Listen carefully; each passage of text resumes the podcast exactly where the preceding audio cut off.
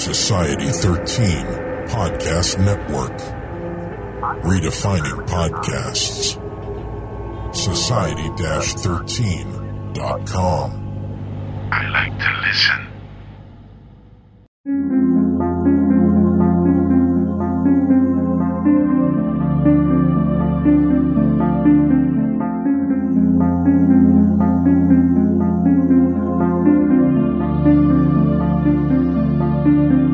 History tells the story of the world and of our lives. Sometimes that history goes bump in the night.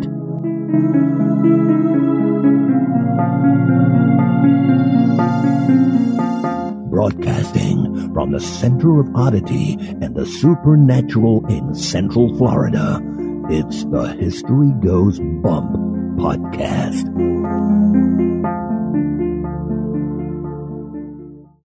Hello, you spooktacular people. Welcome to this 150th episode of the History Goes Bump podcast. Ghost tours for the theater of the mind. I am your host, Diane. And this is Denise. And on this episode, we are going to the Wild West, one of our favorite places to go. We're going to be bringing you the St. James Hotel, and our listener, Richard Cutshall, is going to be joining us in a bit to share his experience of staying in the hotel and also some haunting things that happened to him and his wife. Before we get into that, we'd love to have you check out our website, historygoesbump.com. And Denise, if people want to send us feedback, where can they do that? They can do that at historygoesbump@gmail.com. We got an email from Cindy Fellow. She's the one who told us about the skull, the Native American skull that they had in their office. Do you remember? Oh, I do remember that. And we said, I wonder if they had any haunting experiences go on with that. She said, about the Native American skull in our office safe, yes, we did have a few odd things happen at our office, but never associated it with the skull. Until now. There was a typewriter in the superintendent's office that would start typing all by itself. It would type XS at the most random times when no one was even near it. It was checked and they could never figure out why it would do it. We also kept having a bad smell close to where the safe was. We thought maybe we had a dead animal under the building and our maintenance guys checked for it and found nothing. The smell lasted for weeks. Love the show. I've tried other shows and keep going back to History Goes Bump. If you ever come to California, I'd love to show you a few haunted local places. We're heading to Portland, Oregon next week as my daughter lives in Oregon, and I'm hoping to stay at McMenamins Chapel Pub. We've been to a few of their other places, and they're so cool. So I thought, wow, that's interesting that she happens to mention the Chapel Pub, which I think we mentioned on the last episode or the episode before that, that somebody else had visited there. So synchronicity. I know. I told her if anything happens, let us know. And Amanda Prouty let us know, beginning on Friday, September 30th, our ghost walk expands to include an interior tour of the James Bryce House, the most haunted building in Annapolis. A truly exclusive opportunity to step inside the Bryce House at night, if you dare. The tour includes a haunted walk through the historic district, in addition to time inside the Bryce House, only offered for the ghostly season, which is 365 days a year, right? To us it is. What's wrong with these people not doing it year-round? No kidding. We have some exciting news for our executive producers out there. We finally have a private feed that you can load up all of those bonus episodes into your favorite podcast catcher. So if you've got iTunes or what have you, you can put the link in there and it will fire it right up. I've tested it out. It's working great. Other executive producers that we made the announcement to over at the Spooktacular Crew have tried it out and it's working. Heather had some issues getting it to work, so you might have to enter it manually, but for most of us, it seemed like it was a copy and paste deal. You just copy it and paste it right in, especially on your iTunes. You just say you want to subscribe to a podcast, and then the little URL box will come up, and you just put it in there, and boom, it'll bring it right up, and so hopefully you guys enjoy that. I'm excited that it's available that way. Oh, absolutely. Also, I know we have a lot of people who are into steampunk. Obviously, I am, for anybody who's gotten to know me through this show. Did you see Rhonda Borgen had posted a picture on the Spooktacular Crew of a Dr. Pepper bottle with a label that was steampunk? I did see that. I have got to find one of those somewhere. Anyway, I'm a member of a group where we talk about podcasts that we like to listen to on Facebook, and I met another podcaster over there. Her name is Ashley Glenn, and she hosts the Bosh and Brave podcast, and it's a steampunk-themed audio drama, and it's pretty good production value from what I've heard so far. I've gotten to listen to a couple of the shows, so if you guys are into audio dramas, check out Bosh and Brave. That's B-O-S-H. And if you enjoy it, give her a review. She's having a hard time getting reviews over there, and I know how much it means to us to have you guys giving us reviews. So History Goes Bump went over and gave her her very first review.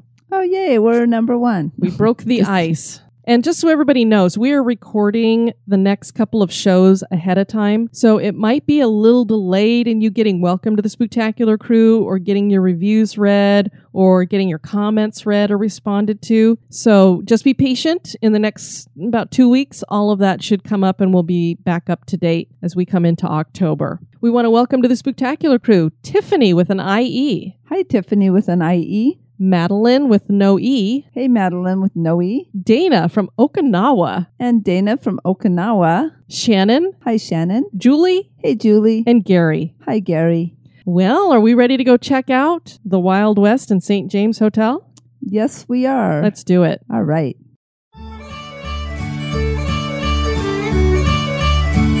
History Goes Bump is entirely listener-supported. Become an executive producer for as little as $1 a month. Get listed on the website and invited to exclusive virtual meetups. For $5 a month, you get that and exclusive bonus content like the Haunted True Crime bonus cast. For $10 and above a month, you'll get all that plus awesome History Goes Bump gear. Check out patreon.com/historygoesbump, or you can support us via PayPal. Click the Support the Show tab at historygoesbump.com for more information.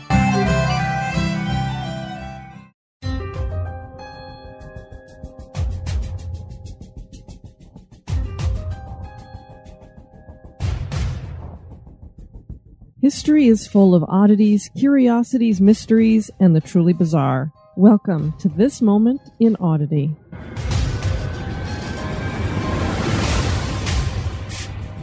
This Moment in Oddity was suggested by Jill Phoenix. Daisy and Violet Hilton were a couple of remarkable ladies, and what makes them odd is that they were conjoined twins who managed to find a way to make a living from their difficult circumstances. The twins were not identical, and they became fused to each other at the base of their spines in vitro. They were born in Brighton, England in 1908. Their mother was a barmaid, and their father was a soldier. No one knows their names, and it seems that the mother died shortly after their birth, and their father was killed in World War I. The midwife who delivered them was Mary Hilton, and she would care for the twins and give them her name. Mary realized that displaying the girls could make some good money, so she started touring them around to circuses and carnivals. She heard how well freak shows and vaudeville was doing in America, so she traveled to the U.S. with the twins in 1916. Mary was a heartless woman and treated the girls horribly. They were malnourished and forced to participate in sideshows. The twins met Harry Houdini in the 1920s, and he taught them how to do self-hypnosis so that they could create their own solo spaces. It helped them get rid of each other in their minds. The girls also decided to rid themselves of Mary, and in 1929 they went to court and they were free. Once they could keep their earnings, the girls enjoyed the world of freak shows and vaudeville. They even appeared in the 1932 film Freaks. They became headliners and their fame grew until the 1950s brought television, and vaudeville went into the dustbin of history. They moved to Florida and worked in a grocery store. They were found dead in their home in 1969, having succumbed to influenza. Conjoined twins no longer are treated as bizarre oddities, but as a unique mutation, and we can't help to think that the Hilton sisters had something to do with that.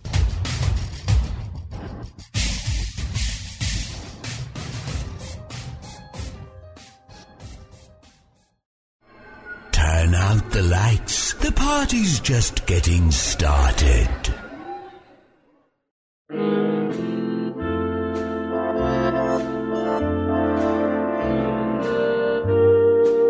This Day in History.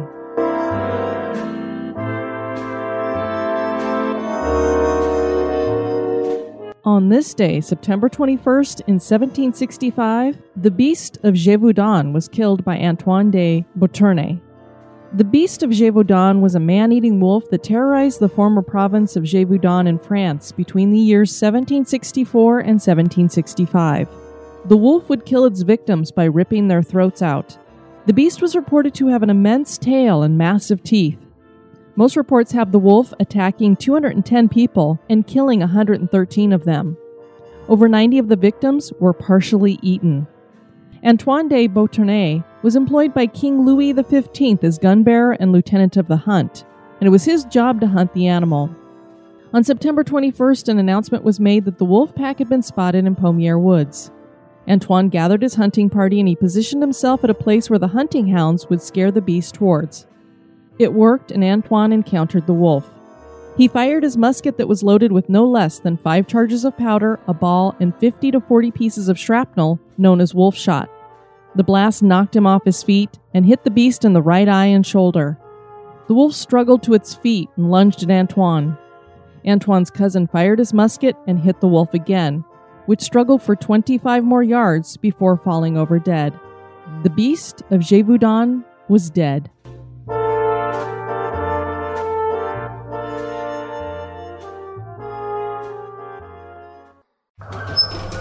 Hello, this is Victoria from victoriaslift.com. When I'm not taking those who must choose their destiny for a ride on the lift, I'm listening to History Goes Bump podcast. History isn't boring, it's terrifying. The past remains with us, and so do its spirits. Can you hear them calling? They want you to know their stories.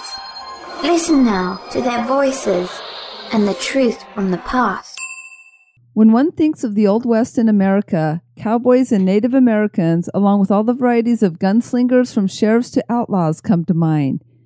It was a time when a man could die in the streets with his boots on or at the poker table holding the dead man's hand, a pair of aces and a pair of eights, all black. Cimarron, New Mexico was in the middle of all this, and the St. James Hotel built there in 1872 exudes the faded Wild West. This was a wild town that played host to a veritable who's who of the Old West gunmen, lawmen, gangs, and famous performers like Buffalo Bill Cody. The hotel itself was witness to at least 26 deaths, and now the hotel seems to be playing host to the spirits. The hotel is reputed to be quite haunted, with at least 7 identified spirits.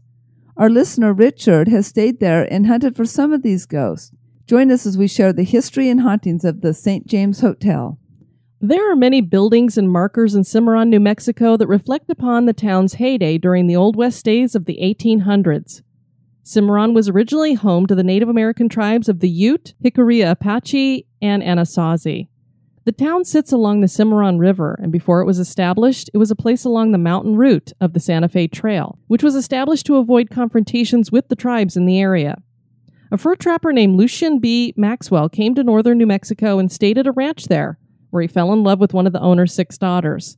He eventually married her and inherited the ranch and built a mansion on the land. He built the Aztec Mill nearby. This area that would later become Cimarron and several other towns was known as the Maxwell Land Grant. It incorporated a total of 1.7 million acres. In 1870, Maxwell sold the land grant to a group of English financiers. Such a large holding is hard to keep squatters off of, and by 1873, a range war known as the Colfax County War had broken out between Maxwell and squatters. It would continue until 1888. Henry Lambert is the man who built the St. James Hotel, and pinning down details on him is difficult as there are many differing opinions and accounts on his life. Most agree that he was born in October of 1838 in Nantes, France, and moved to Bordeaux as a child. He came to the United States in 1858 and joined the Northern Navy during the Civil War. Some accounts have him working as a steward, and then he was employed by Ulysses S. Grant as a field cook. This employment lasted for 1 month, according to some reports. President Lincoln heard about Lambert's cooking, either from General Grant or through the grapevine, and he became the White House chef for Abraham Lincoln. But there is no official record that Lambert was a White House chef. There is a story that he owned a restaurant in the area. Perhaps he cooked for the president, but not in an official capacity. The family passed down the story, and the hotel maintains it, so maybe it is true. There's just no official proof. Yeah, I looked all over, and the White House is pretty meticulous about their records, and his name does not appear anywhere in there, but it is a story that everybody tells. So it could be maybe he was only employed for a short period of time, I'm not sure, but I couldn't find any proof for it. One thing is for sure, he was cooking for certain people in that area. Henry named the hotel after himself and called it the Lambert Inn. It opened in 1872 and the saloon became a big draw. Fur traders, miners, cowboys, and explorers visited the saloon on their travel down the Santa Fe Trail. Bar fights were a regular occurrence in this rough-and-tumble place, and there are claims that as many as 26 people lost their lives in the saloon in shootouts. The reputation for violence sparked expressions around town like, "It appears Lambert had himself another man for breakfast." Henry added rooms in 1880 and fashioned them in such a way that the Lambert Inn came to be known as one of the most elegant hotels west of the Mississippi. Many famous names stayed at the hotel, including Bob Ford, who killed Jesse James himself, Buffalo Bill Cody, Annie Oakley, Doc Holliday, Billy the Kid, Pat Garrett, Blackjack Tom Ketchum, General Sheridan, and Wyatt Earp and his brother Morgan. Yeah, so if there's any doubt that this is noted as a Wild West kind of place, just look at that list of who's who's. That's enough. I'm surprised it remained standing with all those characters in there. Henry was married twice, first to a woman named Anna, who died in 1881, and then to Mary in 1883. He had 5 sons with Mary: William, Frank, Johnny, Fred, and Eugene. Fred went on to become a sheriff in Cimarron, and he always told people that Buffalo Bill Cody taught him how to use a gun. Fred was also a member of the tribal police and a territorial marshal. Cody even gave Fred the nickname Cyclone Dick because he was born during a blizzard and he became his godfather. Cody loved Cimarron and he loved staying at the hotel. He met Annie Oakley at the hotel and invited her to join him in performing the Wild West show. When the two took the show on the road, an entire village of Native Americans from the area joined them. So I thought that was a fun fact about that hotel. That's where Annie Oakley and Buffalo Bill Cody met each other. Right, and then anybody who knows their history at all knows that that show was very, very, very popular across the U.S. The roof was replaced in 1901, and more than 400 bullet holes were found in the ceiling above the saloon, so it got crazy in there. Guests were prevented from being killed with an errant shot by a double layer of wood in the ceiling. So it's almost like when Henry was building the place, he just knew what was going to happen. And he thought, you know what, we better make this a really thick floor underneath the hotel rooms because there's going to be bullets flying and we don't want anybody getting shot. I know. It's kind of funny that that was already kind of pre-planned. There are still 22 bullet holes in the ceiling of the dining room to this day. The hotel did really well while the Santa Fe Trail was being used, but when the railroad came through, the trail died, and soon the precious minerals that brought miners also dried up. The population moved out of Cimarron. Henry died in 1913, and his sons tried to maintain the hotel. Mary died in 1926, and the hotel fell into disrepair. The St. James passed through numerous owners and was occasionally closed during this time. In 1985, restoration was begun on the St. James, and it was brought back to its former glory, complete with antique chandeliers, brocade wallpaper, velvet drapes, mounted deer and buffalo, and original furnishings. Old hotel ledgers are also available to peruse. As you will hear Richard share, the hotel is separated into 2 parts. There is a historic area where 14 rooms have been kept to their rustic former nature with no televisions, phones, or radios, and then there is the annex with 10 rooms that have all modern amenities. The historic rooms were named for certain people who had stayed or owned the hotel at one time. For example, there is the Mary Lambert room and the Annie Oakley room. The old saloon is now the dining room, and the original antique bar is still there. The St. James Hotel staff are not shy about their ghosts, as you will hear from Richard. The sightings and reports are numerous about the ghosts at this location, and it is considered one of the most haunted places in New Mexico. There are at least 7 identified ghosts here. The second floor is the most haunted area. Nearly all the senses are affected, from the scent of roses and cigar smoke, to the feeling of cold spots, to the sound of disembodied voices and haunting music, to seeing full-bodied apparitions. Ghost Adventures has been here, and the hotel's been featured on A Current Affair and Unsolved Mysteries. Mary Lambert gave birth to all of her children at the hotel. Her son Johnny was born in 1889, and tragically he was killed in an accident in 1892 inside the hotel. His spirit has been seen in the hotel. Mary died at the hotel as well, and she seems to have remained behind to watch over Johnny. The 2 are seen together often. The epicenter for hauntings by Mary seems to be in her room, room 17. Her rose-scented perfume is smelled in the room. If a guest opens the window to the room, they will hear a tapping on the window until the window is closed. Her apparition is seen in the room and in the hallway outside the room, and she usually has a milky white appearance. So apparently she doesn't like open windows. Sometimes Johnny's ghost is witnessed playing with two ghosts of little girls who are said to have died at the hotel as well. The girls were 8 and 10 when their family stopped at the St. James Hotel. They'd been traveling along the Santa Fe Trail and the girls became ill. Unfortunately, both died from their illness.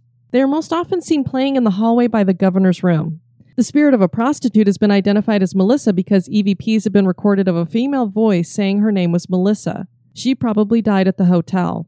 Ladies of the evening were not really allowed by Mary, but they would sneak in late at night through a side door and then slip out in the morning before Mary made her rounds.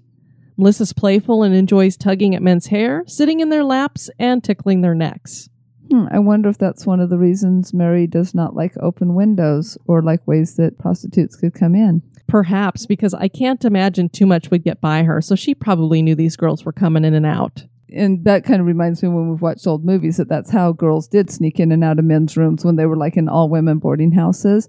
The other thing I wonder is that, do we know how little Johnny died? It said an accident in the hotel. I couldn't find anything that said exactly what it was. So my thoughts, and this is, again, just speculation, is that possibly he fell out of a window because it was an accident and he was small. So if he fell out of a window, then it would make sense of why his mother would not want open windows in the house.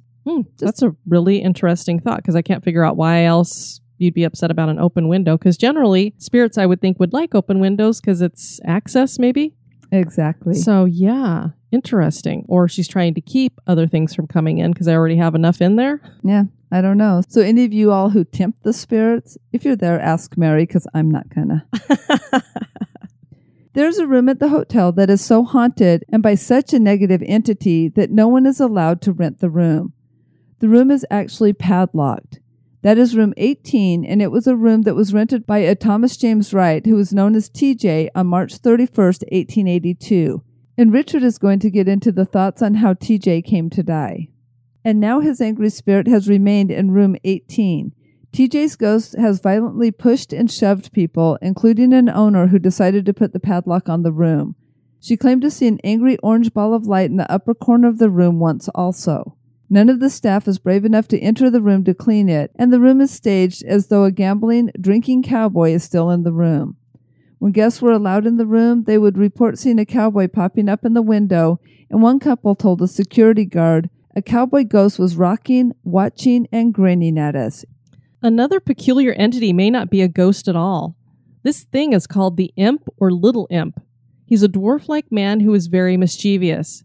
He moves objects around and likes to take things and then return them later.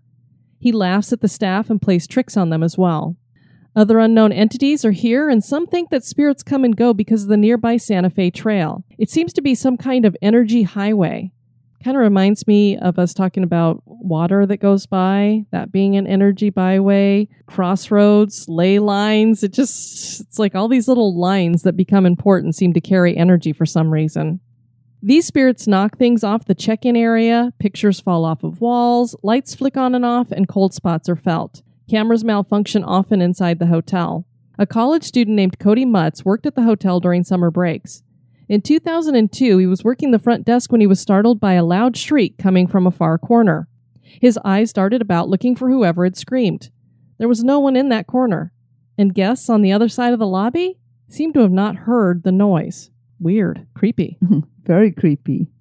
So you went to the St. James Hotel with your wife. When did you guys go there? Gosh, I'm trying to think of the year. It was probably close to 2010. And did you go because you were just wanted to check it out and going on vacation, or did you go there specifically because you'd heard it was haunted? My wife, she did it as a birthday present for me. I'm really interested in the paranormal stuff because I grew up in a haunted house, and it sort of made a mark on me, and that really started kind of a fascination with it. And I was telling you in the email I sent to you guys that how much I loved your show and the work you guys are doing, and how I love history too, and I especially like stuff around the Old West.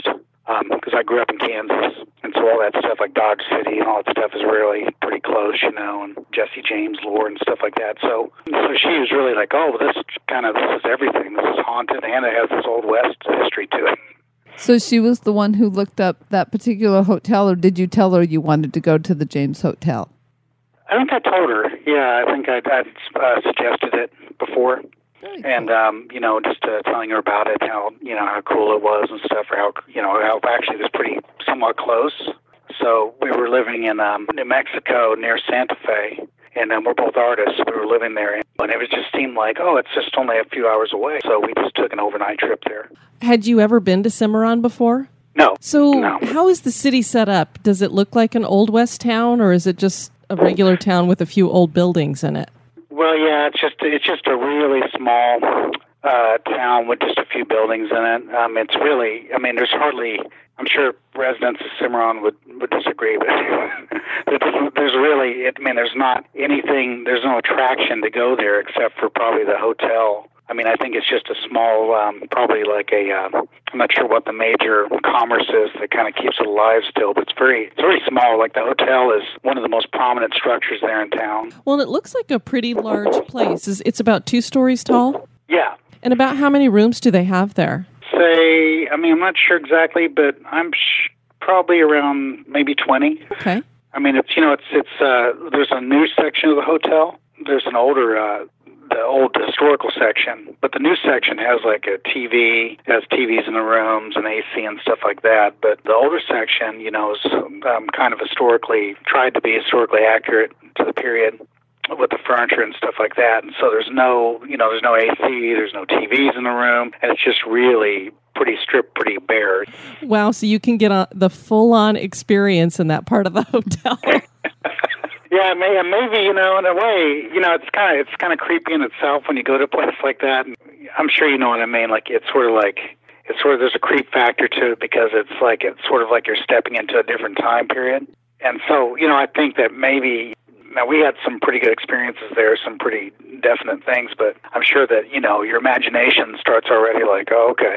You're looking around the corner thinking, wow, and you sort of think about the history of the people that actually walked through the hallways and stuff and stayed in the rooms. Now, Did you stay in the new section or the old section? Oh, the old section, definitely. Of course. How cool was it to think to yourself, Jesse James probably walked down this hall at some point? Oh, yeah. Yeah, that's very cool. Like I said, I grew up in kind of southeast Kansas and southwest Missouri. Jesse James, that's what you hear about that stuff all your life growing up. And yeah, that was pretty, just the whole, gunfighter kind of lore and stuff. And all that, when you see that place, when you look at the history of that place, you think, wow, this place, it's just amazing that these cast of characters, just the probability of all these people walking through this hall or, these halls and staying in these rooms is just crazy. So do you remember what room you stayed in? Oh, yeah. We stayed in the Annie Oakley room. Okay, very cool. Oh, how fun. That's Annie Oakley herself. So when you opened up the door, did you immediately get a weird feeling, or was it just like walking into an old room?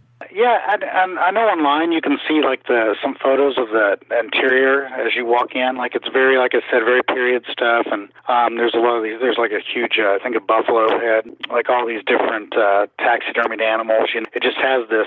You walk in and you just feel like, whoa, this is great, this is cool. But I didn't get a creep factor so much. They're pretty open about the history of the hotel and about it being haunted. So when we walked up we were checking in. We asked the desk clerk. We said, "Do you have any stories about stuff?" And she said, "Oh yeah, I have some stories." She said that she just a couple nights before we got there that we actually this couple had stayed there, and they were bragging or saying that they had not seen a ghost, and they were sort of disappointed and everything. And so she had night shift, I guess that night, man, hotel at night, their desk, and she said, all of a sudden, about 2 a.m., they come running down the stairs with their stuff and said they wanted to check out, they wanted to get out of there, and they were just scared to death, And she said it was because they woke up and there was a guy sitting in a chair looking at them. Oh, my God. They tempted the spirit, so there you go.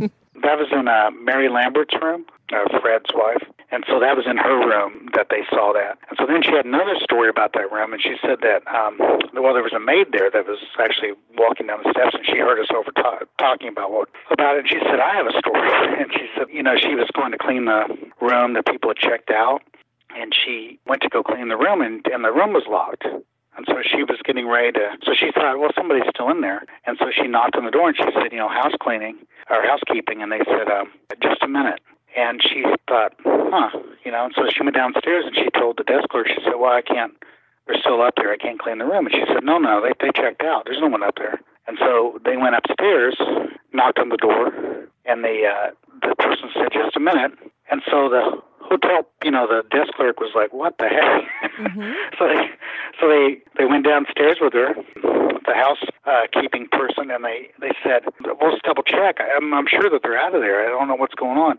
And so she said, yeah, that room's supposed to be empty. So they went back up and they took somebody else with them this time because they were a little freaked out. And they the door was still locked, and they opened up the door and no one was in there. That is so weird, because you could understand maybe the time when the maid gets a response, but like the ghost is still sitting there and still responding to people after she went down and brought the front desk person up. So yeah. That's just as weird, because usually you hear about a ghost says something and then all of a sudden they're gone or they disappear. But wow. Yeah, it's pretty brazen, pretty. Yeah, like they, you know, maybe they think, oh, well, you're the intruder, I don't care, you know.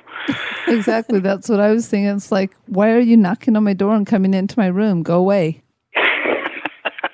So that was the first, you know, as we first got in there, that was the first thing that they, you know, it was kind of cool because those were two stories just right off the bat. And then they have this old saloon that's, you know, it's, and as you walk off the main entry point, you can go into the saloon, and it's just, again, like a really incredible experience, just historically speaking. Just you see this great old saloon that's pretty, the 10 type ceilings and the big long wooden bar, and just this really great saloon, just the feel of it. That was a really cool, you know, just that part. As you walk in, you just immediately get this experience of like, wow, this is really going to be great. It does sound great. So now you specifically set out to try to catch some haunting type stuff, like EVPs and stuff. Is that right? Yeah, like I said, I grew up in a haunted house, and I'm pretty, like, I've had a lot of paranormal experiences, and I remember you guys on one of your shows saying that, you know, you were telling people about how you didn't really, the idea of stirring up ghosts wasn't something you were into and stuff, and I kind of agree with the same philosophy. Like, I have a pretty good, healthy respect for the supernatural, so I don't, you know, I don't normally do, like, an EVP or something like that, but my wife, we had this little video recorder, and I looked to find it, and I just could not find it. We moved. Since we've moved here, I have no idea where it is. We have this little voice recorder, a digital recorder. So I thought, oh, I'm just going to try. I'm going to see, you know, what would happen. So yeah, so we actually caught a couple really strange things on there. So was it in response to something that you had asked? Yeah. Okay. So the first one. So we went to this upstairs. So like as you go up the stairway, our room was upstairs. The hallways. It's very creaky. If anyone's walking on the hallway, you can hear it automatically. Like, you know, if anyone else is around. And there is that room, you know, the I think it's 18 that they lock. You know, they keep a room locked. I think you probably saw that if you looked it up. Yes, it is room 18. Yeah, they keep a room locked because of I think his name. Gosh, I can't remember his name. The nickname that I saw was TJ, and he's very angry and can get kind of violent. Yeah, so there's a lock. There's a padlock on there, and so they padlock the door. Yeah. Wow. Yeah. They're not fooling around. You cannot get in now. I remember, I think it was like a show, I don't know if I can say their name on the air or not, but yes, you can. There was a show on the Travel Channel where they came in. So is that okay to say their name or not? Ghost Adventures? Yeah, Ghost Adventures. Okay, I didn't know if I could say. Yeah, we make fun of them every so often. Well, I don't know if we make fun of them, but we don't necessarily like their tactics. Yeah, I had seen that they actually had gone there, and they actually went into the room and tried to sit in the room or to do an EVP session. But it has to be, I guess they have to give you permission because it's locked, it's padlocked, and you can sort of peek in the top of it. You know, it's kind of scary. Like it's kind of those weird things where you. Like my wife, she was trying to look in the top of it, and I was like, "Oh no, don't do that." You know, we don't want to make it mad. But it's a little scary because you just think, "Well, what if you peek over and you see someone in there or something like that?" So, as your rooms are all upstairs, and there's actually, you know, there's not very many rooms in that section, and some of them are non-operational. So, but there's another room. It's called the poker room. It's where I guess they used to have poker games. And what's weird about that room is that's the room that supposedly. TJ, like he basically, he was shot in the back after he won the hotel in a game or something, and then someone, he was trying to go back to his room, and then somebody shot him in the back, supposedly the story is, and he died in that entryway to his room. And that where he actually came from, the poker room is still there. They have like a little poker game kind of set up. Huh. We thought, oh, this might be a cool place to ask some questions and try to see if we can get an EVP. Mm-hmm. So we were asking just like your sort of normal fare, I guess you would say, like, what's your name, and is someone here with us, you know, can you give us a sign or of your presence or something? We have the EVP or the recorder in our hand, and we're listening, trying to be very quiet, and we heard this very audible, like, it wasn't one of those EVPs where you, like, you play it back and you think, oh, wow, I heard something, I didn't hear anything at the time. Like, it was actually very audible. Behind us. So you heard it. And I'll try to see if I can. You heard it with your own ears. The sound. So we asked the question, and then we just heard this. You know, if anyone's here, can you give us a sign? And you heard this. That's a heck of a sign. Was this before or after you stayed the night? This was before we were the stay in the night, and it was so freaky that literally. You know, like, it was, like I said, you could hear it. It wasn't like something you just had to play back. And it just, all the hair on your back of your neck rose up, and it was like, whoa. And I thought, man, I wonder if are they mad, you know, because it sort of sounded like they were either upset or in pain or something. Maybe they were mad that they were getting asked another question by some dummy, you know. Did you feel the breath at all on the back of your neck? No, it was loud. And it was definitely, like I said, I've had a lot of things happen. I've seen apparitions and stuff like that, and this was enough that it really spooked me. Like, it really scared me. Well, that is saying something. If you've seen full-bodied apparitions and this spooked you, and your wife heard it too, is that correct? Well, yeah. And so we both looked at each other, and we just got out of the room and went back into our room and sat down for a minute and talked about it. It was a pretty freaky experience. I can imagine. So the second one, okay, unbelievably, we worked up the courage to go back in and ask another question later. Oh, no. Tempting. Yeah, and so we went inside, and we the same place, the poker room, and asked another question, and we were asking the same thing. If someone's here, can you say something? And distinctly in the background, you just hear these, like, little... you heard these... it was like someone taking a piano and, like, making, like the three notes, like ding, ding, ding, kind of like a little, like someone just hitting three notes on the piano. Now, did you hear that on the tape, or did you hear that with your own ears? We heard that on the tape. Did they used to have a piano in the poker room, do you know?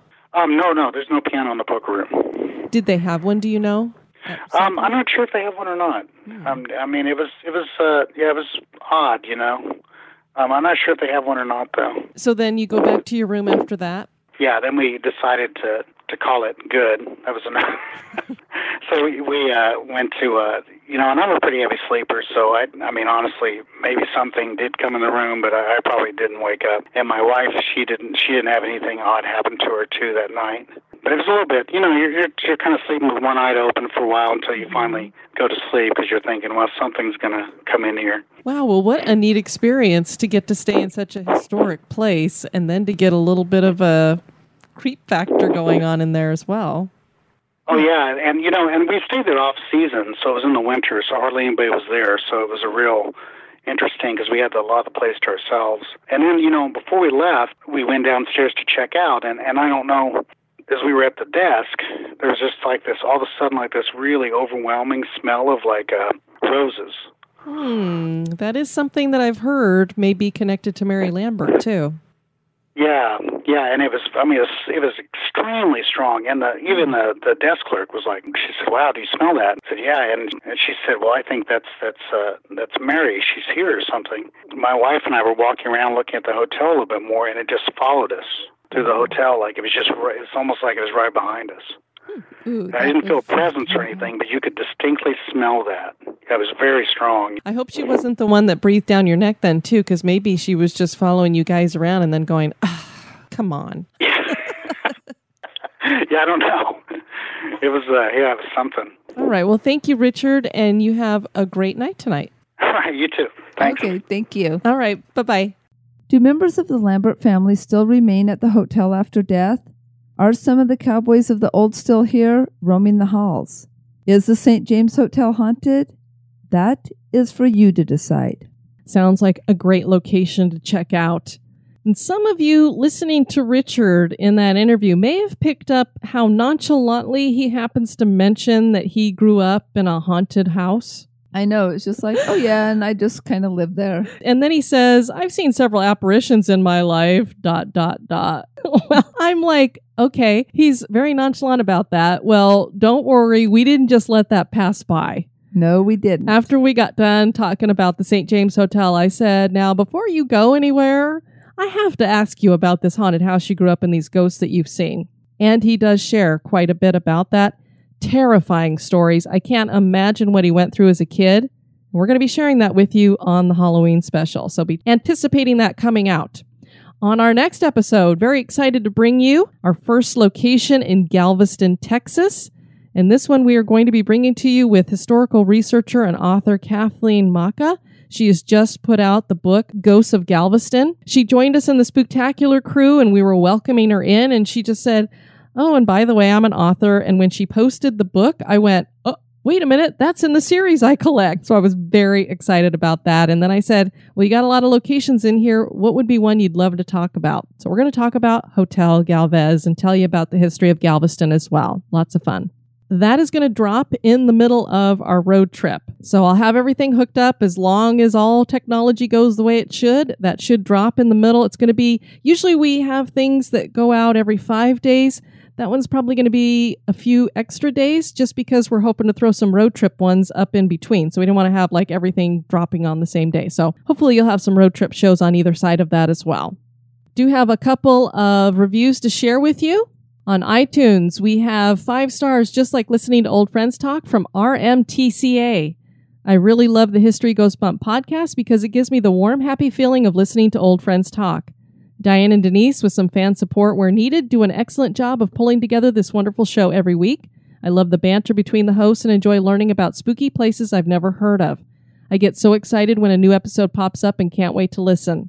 This is a show that just keeps getting better and better. Thanks, Diane and Denise. Well, thank you, RMTCA, for that review. And Denise, we got another review over at Stitcher. Oh, yay, another Stitcher one, too. It's been like 8 months or something, but finally, Joe T. gave us 5 stars. Fantastic combination. I'm referring to history and the paranormal and Denise and Diane. I stumbled upon your podcast by accident while searching for something else. I'm so glad I did. I'm a big history buff, and adding the spook factor just makes for more in-depth feel for the subject of the day. I immediately began binge listening, and by the time I caught up, there was no turning back.